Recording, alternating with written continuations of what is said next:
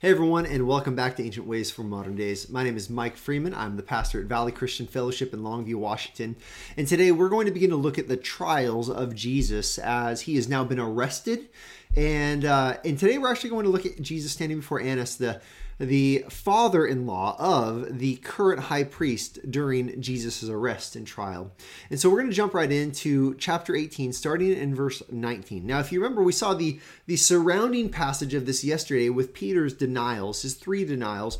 But now we're going to zero in on this, uh, this interaction between Jesus and, and this guy, Annas. It says the high priest, now he's the previous high priest and the, the father in law of the current high priest. But it says, the high priest then questioned Jesus about his disciples and his teaching. And Jesus answered him, I have spoken openly to the world. I have always taught in synagogues and in the temple, where all Jews come together. I have said nothing in secret. Why do you ask me? Ask those who I have heard, excuse me, ask those who have heard me what I said to them they know what I said. When Jesus here, he's saying, Hey, I'm being tried here, and there are no witnesses. This is not a legal trial that you are uh, bringing me into. He, he's actually kind of calling this guy Annas out and, and saying, You know what? You need to bring some witnesses here. Ask them, bring them forward, ask them. Well, let's continue. When he said these things, one of the officers standing by struck Jesus with his hand, saying, Is that how you answer the high priest? No, this guy gets it.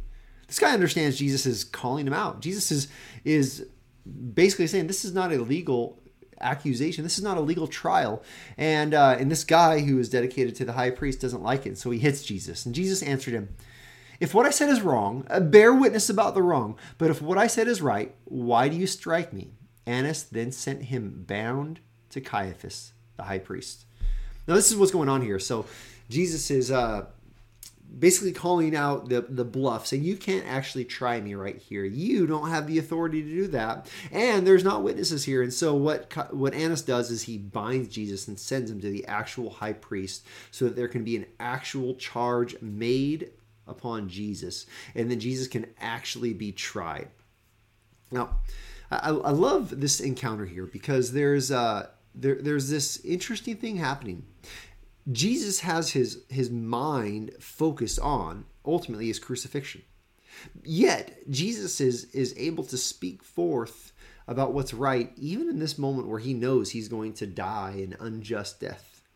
Yeah, this is just it's fascinating to see Jesus doing the right thing, paying the consequence for doing the right thing, and yet knowing the, the end result is going to be his crucifixion.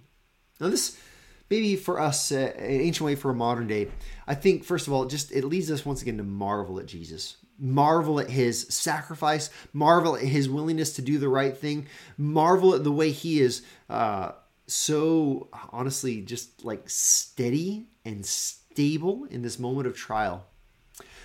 But not only marvel at Jesus, I think that we can follow his example. I think that many times we get uh, in moments or in situations where we find ourselves accused falsely.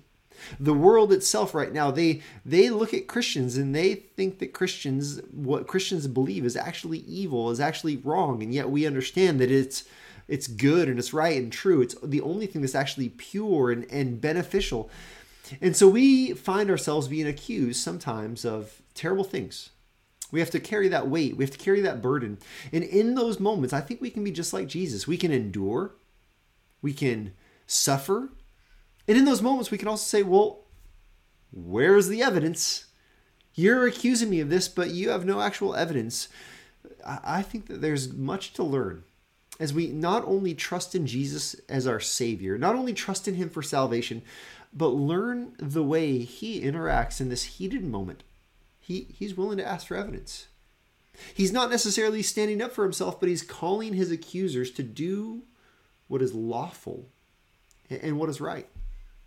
And it's a very interesting passage, and and it, it leads us for our ancient way for our modern day to to yes marvel at Jesus, but also know in our suffering, in the moments of accusation, to know that we can follow in Jesus' example, actually looking for those who accuse us, those who oppose us, to actually have evidence. Uh, to, to not just sling accusation or falsehood, but but bring the evidence to light. Oh, this is encouraging. I, I, I, it's encouraging for me. I hope it is for you as well. And this is our ancient way for our modern day.